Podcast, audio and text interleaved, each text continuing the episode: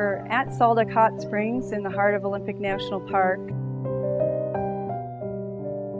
My name's Pam Dahl, and I'm the operations manager here at Sol Duc Hot Springs.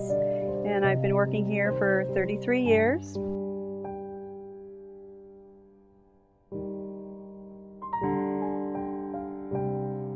We have um, three hot spring pools. The smallest one is a wading pool for little children, and it's usually about 99 degrees.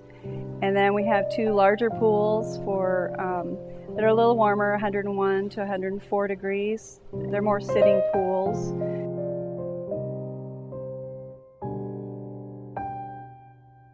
We also have a freshwater swimming pool.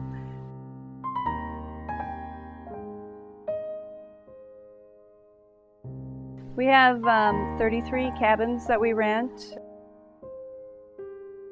21 non kitchen cabins, and 11 kitchen units. The National Park has an 80 unit tent campground within walking distance.